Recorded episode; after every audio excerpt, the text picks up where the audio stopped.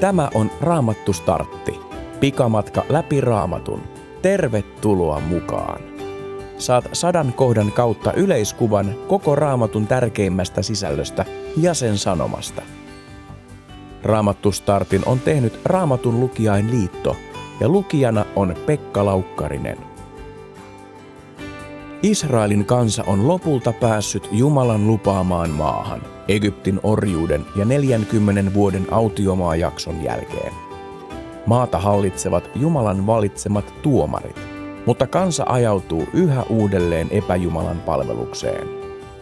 Jumala ei ole kuitenkaan unohtanut pelastussuunnitelmaansa.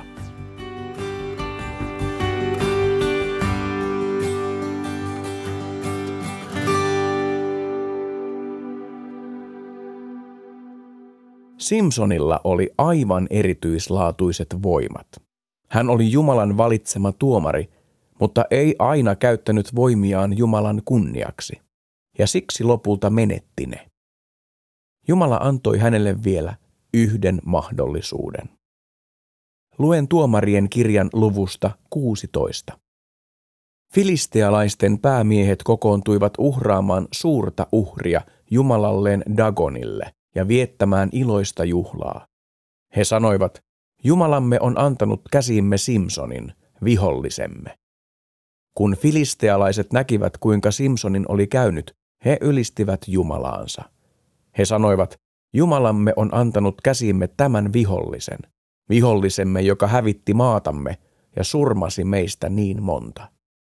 Kun he olivat tulleet iloiselle tuulelle, he sanoivat, kutsukaa Simson tänne, että voimme pitää hauskaa hänen kustannuksellaan. Simson haettiin vankilasta, ja he pitivät häntä pilkkanaan. Hänet pantiin seisomaan 2 pilarin väliin, joiden varassa rakennus oli.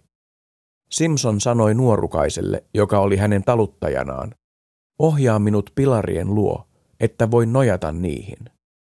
Talo oli täynnä miehiä ja naisia, joukossa myös filistealaisten kaikki päämiehet.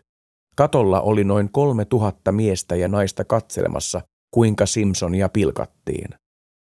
Silloin Simson huusi Herraa avukseen ja sanoi, Herra minun Jumalani, muista minua. Anna minulle vielä tämän kerran voimia, että saisin yhdellä kertaa kostetuksi filistealaisille molempien silmieni menetyksen. Simson tunnusteli 2 keskipilaria, joiden varassa rakennus oli, ja painoi oikean kätensä toista ja vasemman kätensä toista pilaria vasten. Sitten hän sanoi, menköön minulta henki, samalla kuin filistealaisilta. Simson ponnisti voimansa äärimmilleen, ja rakennus luhistui päämiesten ja kaikkien sisällä olevien päälle.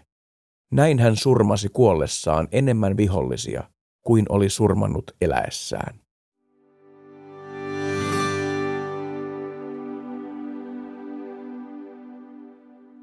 Simson oli toiminut Israelin tuomarina eli johtajana.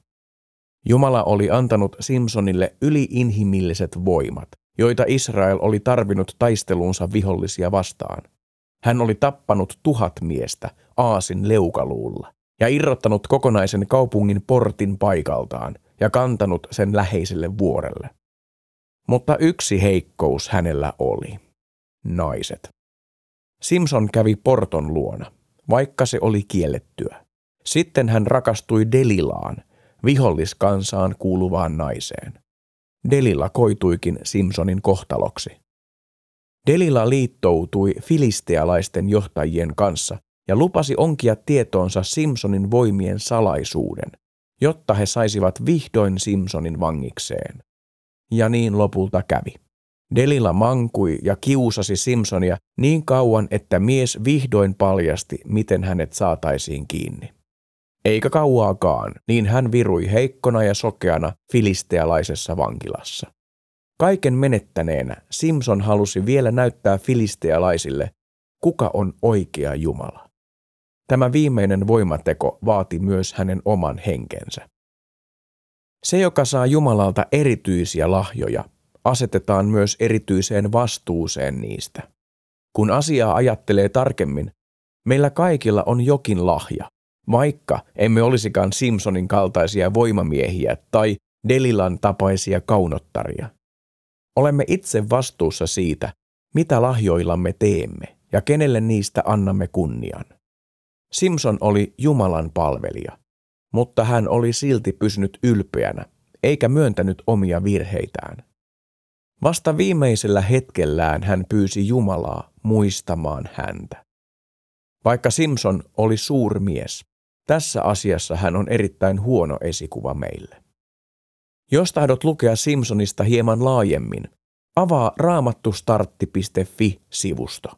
Sieltä jakson 29 Vahva Simson alta löydät laajemman katkelman.